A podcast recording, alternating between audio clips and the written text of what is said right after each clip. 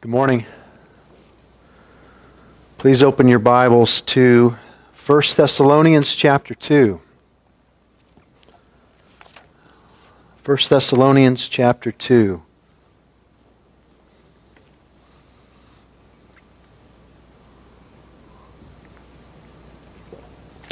Our text this morning is the first two verses of 1 Thessalonians 2. So as you're finding your place there, let's all stand together.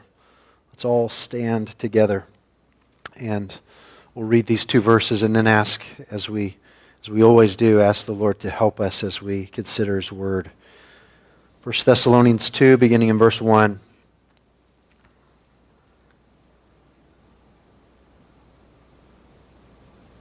For you yourselves know, brothers, that our coming to you was not in vain. But though we had already suffered and been shamefully treated at Philippi, as you know, we had boldness in our God to declare to you the gospel of God in the midst of much conflict. Let's pray.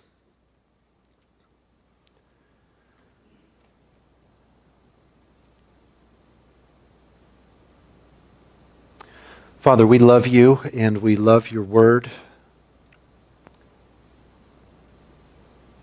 We thank you, Lord, that you have united us together in these loves, that we, we enjoy opening the scriptures together each week. We thank you, Father, that even in our separation, we are able to do this. And we pray, Lord, that your Holy Spirit would unite our hearts as we study this morning, that he would work in this place and that he would work in our homes through the word that we're studying together that we would have a, a renewed sense of purpose in our ministry, a renewed conviction that that ministry must be gospel focused, and a renewed determination to stay the course with that gospel, no matter what opposition presents itself to us. We pray, Father, that this time would be fruitful in our hearts and our ministries would be fruitful as a result. We pray all of this boldly in the name of Jesus. Amen. Please be seated. Well, over, over the years, some of us, in order to save money, have turned to YouTube University to to fix our own cars or to repair our own homes. And uh, one thing that I've learned over the years is that there are a couple of things that are crucial before beginning any repair. And so, first, it's essential to know the nature of the problem. That is, you have to know your objective. And second, you have to know what tool or tools you need in order to, to do the job. Frequently, there's only one tool that can do what you need to do. If you misunderstand either one of those things, the objective or the right tool, well, you, you might as well have called a professional to begin with. So if you have a, a, an oil leak in your vehicle, you've got to determine what is the cause of the oil leak. So if eventually you determine you've got a bad crank seal, that crank seal needs to be, needs to be changed. You've got to determine what tool do I need? Well, there's only one tool you have to have a, a crank pulley tool. You're going to have to rent that. Nobody has one of those. Otherwise, you're wasting your time. You've got to know what you're doing, and you've got to know the tool that you need to do it. And, and life as disciples of Jesus Christ requires that same conviction. We've been given a task, and in order to be faithful, we have to understand both the objective and the only tool that will accomplish that objective. The objective is to deliver saved and sanctified souls to glory for the exaltation of Christ. The only tool that can do that is the gospel of Jesus Christ. An effective ministry is built upon that gospel message. Now, as we, as we work through chapter 2, verses 1 through 12 over the coming weeks, we're going to find Paul doing a couple of things in this section First of all, one of the constants in Paul's ministry is that opponents followed him wherever he went, trying to undo what he had done. And so, in several of his letters, Paul writes to defend his ministry for the sake of defending the gospel, for the sake of defending the faith of the recipients. He's not so worried about his own reputation per se as he is defending the faith of those that he is writing to. And if we read through the lines here in this section, we can detect the kinds of things that have been charged against Paul by the Thessalonian Jews that we, we read about in Acts 17. They were, they were questioning his motives. They were saying he was in error. They were supposing that he, he wanted the glory of a big name and a big ministry. And all of this can be found in the first six verses of this chapter. So, Paul, as he's writing in this second chapter, he is assuring them these things are not true that have been charged against me. But secondly, perhaps more importantly, he is simultaneously continuing the flow of thought from chapter 1. And we, we can glean that from the very first word of verse 1, the word for tells us that he's explaining something that he has, he has just said. Back in chapter 1, Paul commended the effectiveness of the Thessalonians' ministry in Macedonia and Achaia. And remember, we have this theme of imitating imitators. Well, now in these verses in chapter 2, Paul goes into more detail about the example that he and Silas and Timothy set for the church in Thessalonica. In, in, in a sense, the reason that the Thessalonians have been so effective is because the apostles were so effective in their ministry to the Thessalonians. In other words, our theme of imitating imitators is going to stretch on as we continue in this letter. Paul is concerned not only that the Thessalonians would not believe the Jews who are lying about him, but that they would be reminded of his ministry and that they would continue to imitate it. And we also should imitate it. As servants of Christ, you and I should be considering the question how should we minister? We can look at Paul's example and follow it. In the first couple of verses in this passage, Paul shows us that effective ministry is founded upon the right message. We find, first of all, that the servant's objective is effective ministry. The servant's objective is effective ministry. And we're going to be very careful to define effective the way that Paul would define effective. So look again at verse 1. He writes, For you yourselves know, brothers, that our coming to you was not in vain. What does Paul mean by the clause, our coming to you was not in vain? Well, he uses similar language also in chapter 3, verses 5 through 7. So skip down there. Chapter 3, verse 5. For this reason, when I could bear it no longer, I sent to learn about your faith, for fear that somehow the tempter had tempted you, and our labor would be in vain. But now that Timothy has come to us from you and has brought us the good news of your faith and love, and reported that you always remember us kindly and long to see us as we long to see you, for this reason, brothers, in all our distress and affliction, we have been comforted about you through your faith. For now we live if you are standing fast in the Lord. See, in Paul's mind, if the Thessalonians had fallen away from the faith, his labor would have been in vain. Therefore, for, for his labor to not be in vain would be for them to remain in the faith. Paul considers ministry effective if it results in souls coming to genuine, persevering faith. In other words, what this means is Paul cares about numbers. Some in, in Reformed circles are, are fond of saying, I'm not, I'm not really concerned with numbers, I'm not concerned with results, I just want to be faithful. And I've said that. I've been convicted as I've studied this passage this week. Paul didn't seem to think of those two things, results and faithfulness, as mutually exclusive. He, he wasn't of the mindset, well, I, I just put the gospel out there, and, and if the Holy Spirit does something great, and if not great, I'm not responsible for the results. If we read Paul's letters, it certainly seems like he feels responsible for the results. Now, the metric that he uses might be a little bit different than the ones we're used to. Some people are all about counting professions of faith, or they're, they're all about counting baptisms. That's how they measure success or effectiveness. But look at 312 while you're there in chapter 3. Look at 312. May the Lord make you increase and abound in love for one another and for all as we do for you, so that he may establish your hearts blameless in holiness before our God and Father at the coming of our Lord Jesus with all his saints. That's what he wants. That's what Paul wants. He wants people to stand blameless before God at the coming of Christ. And we find the same thing over in chapter 5. Flip over to chapter 5, verse 23.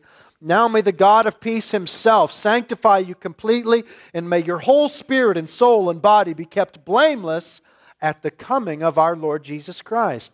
Now, Paul here in these two places is talking about our glorification. That is, when we see Christ at his coming and are finally completely sanctified, we're given perfect bodies, and we're prepared for eternity with him. Our glorification. See, Paul wasn't so interested in conversion numbers or baptism numbers, he was looking for glorification numbers. He wanted to see as many people as possible persevere in the faith and stand holy before God the Father at the coming of Christ. And that desire is why we have so many of Paul's letters, including this one. If Paul was only consider, concerned about conversions, well, he could just burn through a town to get those, get those decisions and move on, never looking back. But he, but he is fearful that false teachers will cause these, these new converts to fall away. And so he writes letters to further establish them in the faith. He wants to establish them in the faith so that they persevere. That's effective ministry to Paul, seeing people cross the finish line. And so he labored to see people come to Christ, grow in Christ, and wait for Christ until he comes. He just dreaded the possibility that his labor would not result in more souls knowing and enjoying Jesus forever. That's the objective. That's the objective. Effective ministry defined as seeing people to the cross line, to the finish line. Lost people saved, save people sanctified, and remaining in the faith until the coming of Christ. That, that is what we've been tasked with. That's what Paul wants to see. That's what he considers effective ministry. Anything less will be ministry in vain. Now, what is the tool that will accomplish that task? There's only one. And it leads us to our second point this morning. Servants, the servant's conviction is that only the gospel saves. Only the gospel saves. And by saves, we mean the totality of our salvation, everything from conversion to glorification. Look with me now at, at verse 2. But though we had already suffered and been shamefully treated at Philippi, as you know, we had boldness in our God to declare to you the gospel of God in the midst of much conflict. Verses 1 and 2 are, are set up as, as a contrast. Our coming to you was not in vain, but we had boldness to share the gospel. And what it shows is that ultimately why the, the apostles' ministry was effective is that they used the right message. Paul, Silvanus, and Timothy, they had the right tool. Their ministry was effective. It wasn't in vain because they had the right message. Presenting souls blameless before the Father at the coming of Jesus Christ. That is the most difficult project conceivable. And there is only one tool that can manage it it's the gospel of Jesus Christ. And that's why Paul's ministry philosophy was so, so simple. 1 Corinthians 2 2, I decided to know nothing among you except Christ and Him crucified. And anyone who thinks that another tool will do misunderstands the task. Please, please turn with me to Romans chapter 1. Romans chapter 1. Paul does a great job of displaying just how difficult is the task. Beginning in Romans chapter 1. All mankind is in dire eternal straits. Romans chapter 1 Beginning of verse 18, we read, For the wrath of God is revealed from heaven against all ungodliness and unrighteousness of men who by their unrighteousness suppress the truth. We, we all are descended from Adam, and therefore we're all born rebels. We're all sinners. Paul, Paul talks about this in Romans 3 and Romans 5. So here in verse 18, he's telling us we naturally suppress the truth. We don't want the truth. Verse 19 For what can be known about God is plain to them because God has shown it to them. It's not that the truth is, is completely hidden from us. Verse 20 For his invisible attributes, namely his eternal power and divine nature, have been clearly perceived ever since the creation of the world in the things that have been made, so that they are without excuse. Man is without excuse. Without excuse for what? Well, he tells us in verse 21 For although they knew God, they did not honor him as God. That is, they did not worship him or give thanks to him, but they became futile in their thinking, and their foolish hearts were darkened. What Paul is teaching is that man, because of his rejection of God, man is now dis, dis, disordered in his affections and thinking. He can't love as he should. He can't love the things that he should. He, he can't think as he should. And he is willful in this. Verse 22 claiming to be wise, they became fools and exchanged the glory of the immortal God for images resembling mortal man and birds and animals and creeping things. So, in rejecting God, our lives have become filled with false worship. And the following verses show that as a form of temporal judgment, God just gives us over to this false worship. And, and our worship of false gods leads only to misery. We're enslaved to sinful impulses and rebellious desires. Finally, we see in verse 29 they were filled with all manner of unrighteousness evil, covetousness, malice. They're full of envy, murder, strife, deceit, maliciousness. They're gossips, slanderers, haters of God, insolent, haughty, boastful, inventors of evil, disobedient to parents, foolish, faithless, heartless, ruthless. Though they know God's righteous decree that those who practice such things deserve to die, they not only do them, but give approval to those who practice them. And when Paul mentions our deserving to die there in that last verse, he means eternal death. He's referring back to the wrath that he mentioned in verse 18. The wrath of God is revealed from heaven upon us because of this rebellion. Hell awaits us because of our rebellion. Now, what tool are you going to use against that? And, and remember, the task isn't just overcoming wrath, but the task is presenting souls holy and blameless before God at the return of Christ. How are you going to do that? You're going to build people's self esteem? You're going to medicate people? You're going to preach a particular political philosophy? Because th- those tools don't work. I mean, the problem is still going to stand. There's one tool, there's one tool that saves from the wrath to come. There is one tool that transforms sinners into saints. Look at verse 16. Go back up to verse 16. I'm not ashamed of the gospel of Christ, for it is the power of God for salvation. What needs to happen in order for someone to be glorified, to stand before God on the last day? What needs to happen? They need to be righteous. They need to be righteous. Well, that's exactly what the gospel does. Look, look at verse 17.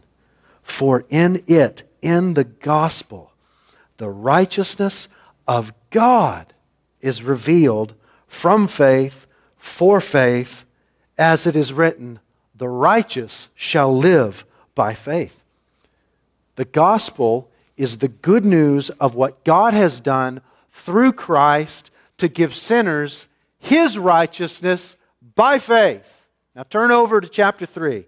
Chapter 3, verse 21. Romans 3:21. But now the righteousness of God has been manifested apart from the law, although the law and the prophets bear witness to it. The righteousness of God through faith in Jesus Christ for all who believe. For there is no distinction, for all have sinned and fall short of the glory of God and are justified by his grace as a gift through the redemption that is in Christ Jesus, whom God put forward as a propitiation by his blood to be received by faith. Jesus died as a propitiation, that is, as a substitute to satisfy the wrath of God for our sin. And by faith, now we're moving into Romans chapter 4, by faith, we're justified in Christ. That means we're declared righteous because He paid for our sin and we wear His righteousness before God. Romans 5 1. Therefore, since we've been justified by faith, we have peace with God through our Lord Jesus Christ. If you want an effective ministry, that is, you want to see people stand blameless before God on the last day, use the only tool that works the gospel. Paul had one tool in his bag, he had one because it was the only one he needed. And that conviction, that conviction leads to boldness. Paul wrote to the Thessalonians, We had boldness in our God to declare to you the gospel of God. When you understand the nature of the problem and you understand that you hold the only tool that can address it, that leads to great boldness. This gospel in the hands of this God can make dead people live forever. If, if, we, if we were pressed then on the question of why we aren't bold for the gospel, what might we say? What might we say? Think about that for a moment.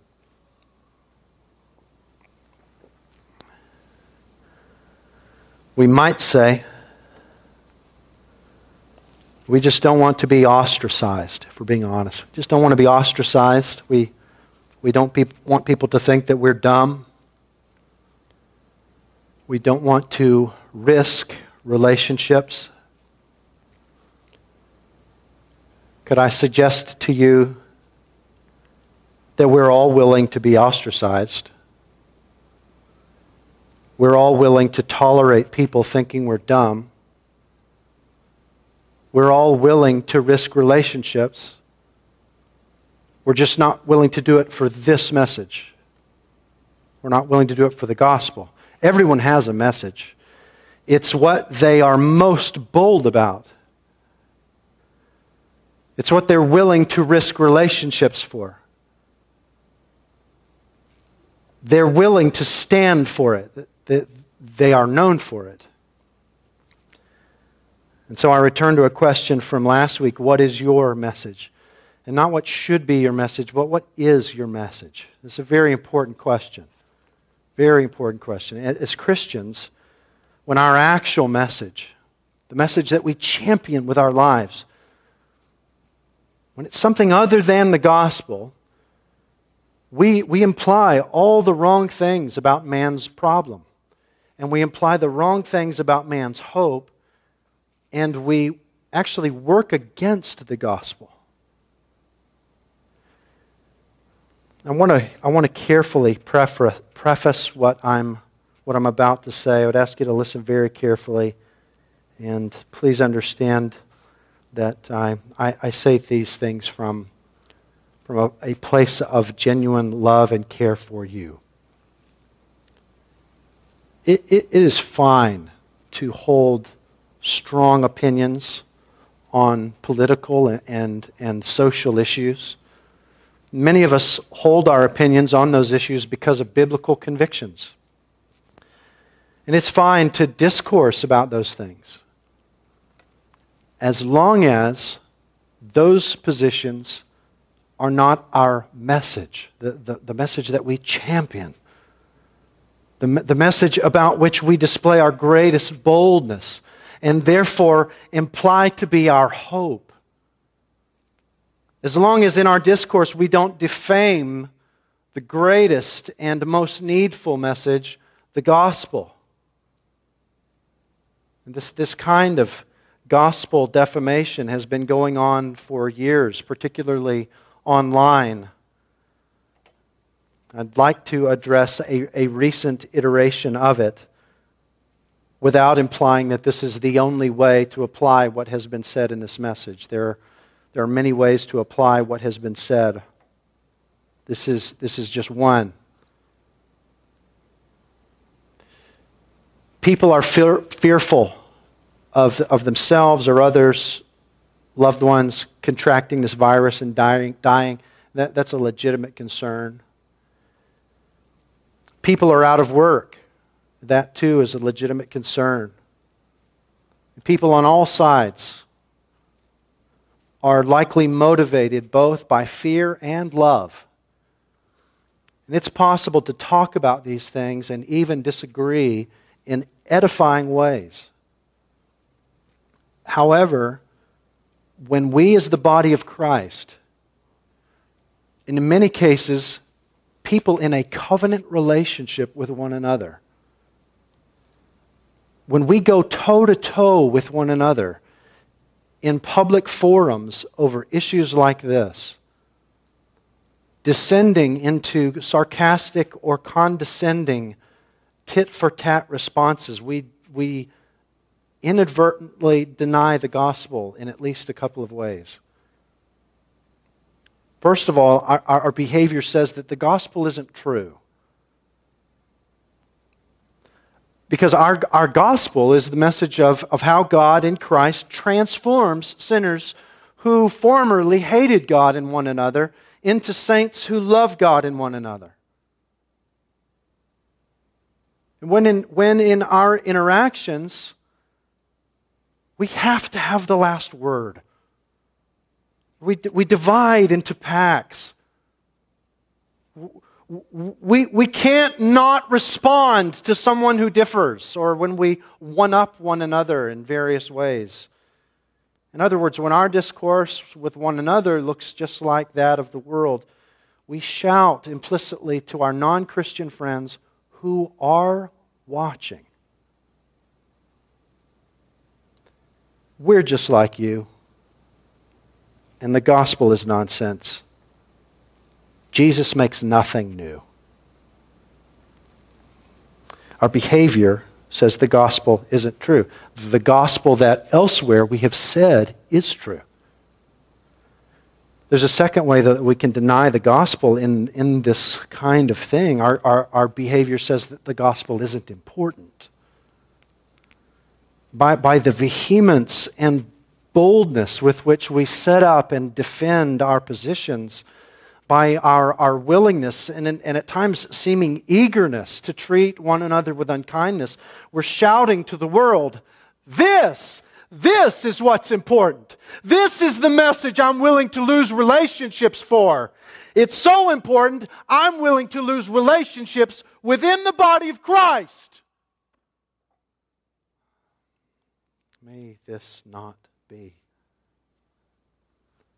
some of these things taking place between professing believers right now, just in my heart, I'm, I'm echoing Paul in 1 Corinthians 6.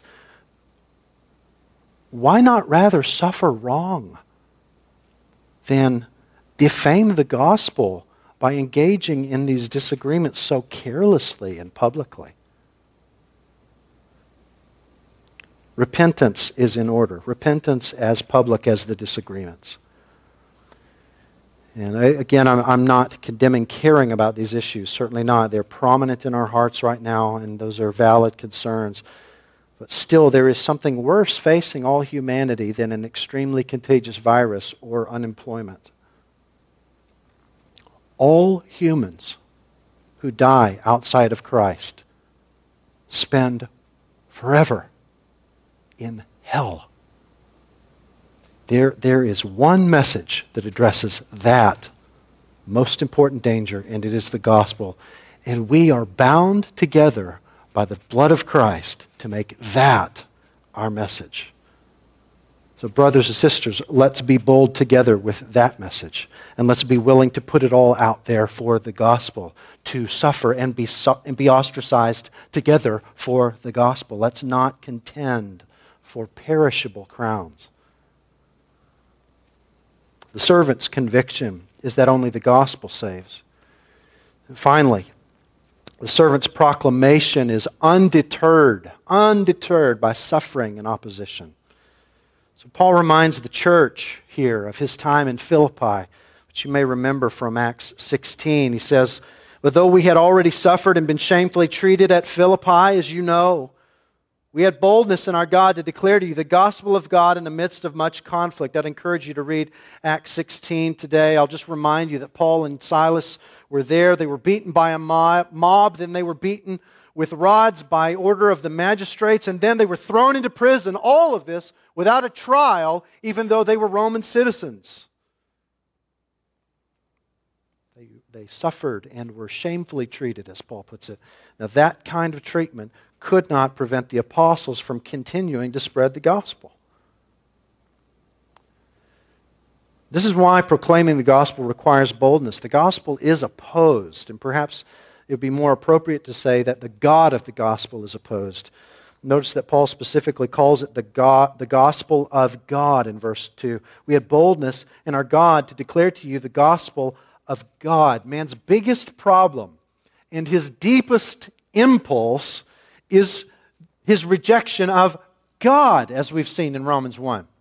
The last thing that, that we want to hear in our fallenness is that we're responsible to God or that our only hope is to turn to God. And so the gospel draws the deepest of opposition upon those who proclaim it. As Paul mentions here, those who faithfully proclaim it, they can expect to suffer, to be shamefully treated, to experience much conflict. And that's why it takes boldness to declare the gospel in a world bent against God. You recall that laundry list of afflictions that Paul experienced in his ministry that he outlines in 2 Corinthians 11, including things like countless beatings and often near death, five times receiving, receiving at the hands of the Jews 40 lashes less one, three times being beaten with rods, being stoned, being shipwrecked, adrift at sea. The list goes on and on. None of that could stop Paul from proclaiming the gospel. And we have to ask why? Why? It would take far less to stop us, wouldn't it, if we're being honest? Why? Why? Is Paul undeterred by these things? Why would Paul care so much about souls crossing the finish line? Why would that goal push him to continue preaching the gospel even in the face of the worst opposition imaginable? This is, a, this is an important question for us, especially those of us who would admit, man, I just don't have that same kind of drive. What pushes him? Well, look down at 2.19, 1 Thessalonians 2.19. For what is our hope or joy or crown of boasting before our Lord Jesus at his coming? Is it not you? For you are our glory and joy. Now, surely that part about a crown of boasting was a typo. But we find that kind of thing other places. Listen to Philippians 4 1. Therefore, my brothers, whom I love and long for, my joy and crown, stand firm in the Lord. In other words, persevere until the Lord comes. Find the same thing in 2 Corinthians 1:14. On the day of our Lord Jesus, you'll boast of us as we will boast of you. There's also Philippians 2:16. Hold fast to the word of life so that in the day of Christ I may be proud that I did not run in vain or labor in vain. Paul is motivated to stay the course in the midst of much opposition because he wants these souls to cross the finish line so that they serve as a crown of boasting for him before the Lord on the last day. And we may be a bit troubled by this, right? We may be troubled by this as if Paul just wants to be proud before the Lord. at his second coming. Hey, Jesus, look at all the good works that I did for you. Look at this. Aren't I awesome? Crown me. The difficulty, though, disappears if we interpret Scripture with Scripture, if we use, if we use one passage to help us understand another. And I've said it before, but it, it is important to read the Bible repetitively. so beneficial to take books of the Bible and read them over and over. Take 1 Thessalonians and read it every day for a month. Take James then and read it every day for a month. And then do the Gospels in chunks. Read John 1 through 5 every day for a month. Do the whole New Testament that way. And you may think, man, that's going to take forever. Well, what better do you have to do with your time? It pays dividends because if you, if you do that, then this thing of interpreting Scripture with Scripture, it just begins to happen automatically. Because you come to a verse like 1 Thessalonians 2.19, For what is our hope or joy or crown of boasting before the Lord at His coming? Is it not you? Automatically, other passages start to come to mind. You think, hey, Paul says something about boasting in Galatians 6. So you turn over to Galatians 6 and you find in the 14th verse there, Far be it from me to boast except in the cross of our Lord Jesus Christ. You realize then that in 1 Thessalonians 2:19 he isn't talking so much about boasting in himself as he is in boasting about what Jesus has done through his cross in Paul's ministry. And then you remember Revelation 4 where the 24 elders take their crowns and cast them before the throne, saying, Worthy are you, O Lord and God, to receive glory and honor and power. And then you remember 1 Thessalonians 3 8 and 9, where Paul writes to the church, For now we live, if you are standing fast in the Lord, for what thanksgiving can we return to the Lord for you, for all the joy we feel for your sake before our God? And you put all of these things together and realize that these souls persevering to the end as a result of Paul's faithful ministry, they're like a crown, and yet Paul isn't interested in a crown that he can wear, but a crown that he can put at the feet of Jesus. On the last day, Paul will point to them, these souls, and he'll boast not in himself, but in the cross of Christ. He'll say, Look, Jesus, look at what you've done. Look, look at what your cross has done. And oh, sweet and kind Jesus, thank you, thank you for allowing me, the chief of sinners, to be an instrument in your glorious hands. Thank you. See, Paul believes the gospel. Paul loves Jesus. Paul hopes in the return of Christ. Faith, love, hope. That's what we saw at the beginning of this letter That's what we're going to continue to see as we, as we, as we move on.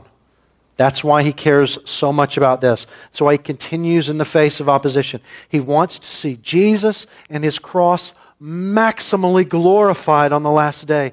And the worst thought imaginable to him is that one minute of his life wouldn't contribute to that. He doesn't want one minute of his life to be spent in vain. He loves Jesus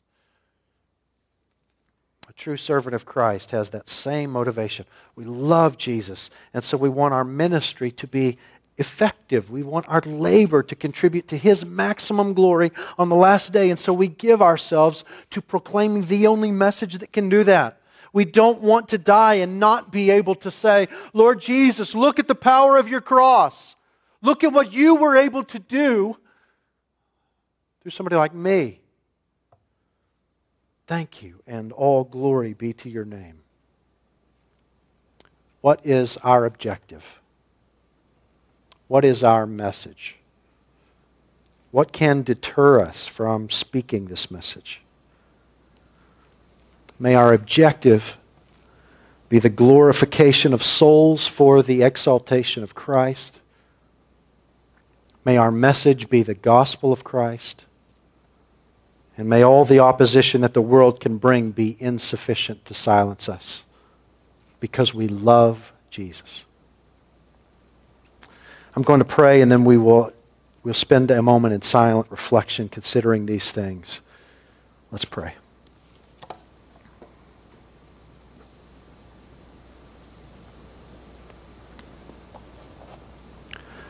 Father, we stand before you today as souls rescued by this gospel. Souls on the journey from conversion to sanctification and looking forward to glorification on the day when your Son returns for us. And we, we know because of our own stories that this is because of the gospel that we heard and by your grace embraced. Lord, help us to love that gospel and the Jesus of that gospel. Help us to not ever get over the gospel. To be so enamored with the Lord Jesus Christ and, and what you have done through him to save us that it, it is our message. And no amount of opposition can silence us. We pray, Father, that where we need to repent, we would repent. Where we need to be encouraged, we would be encouraged. We would be reminded of the great love of Jesus for us. We would be motivated by that to love him more. And that your Holy Spirit would empower us for greater faithfulness in these things.